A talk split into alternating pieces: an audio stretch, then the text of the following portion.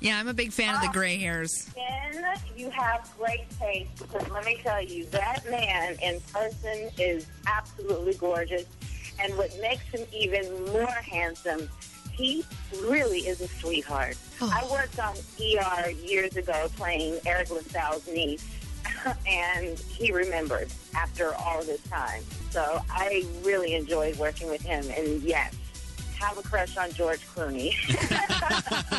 You know, and it's so nice to hear that because you always hear the phrase "never meet your idol," and so I would always be afraid that if I ever met, you know, George Clooney or or any of those, you know, Hollywood guys that I have a crush on, that they would just be mean. So I'm really glad to hear that George Clooney is truly one of the nice guys. he is, and he smells good too.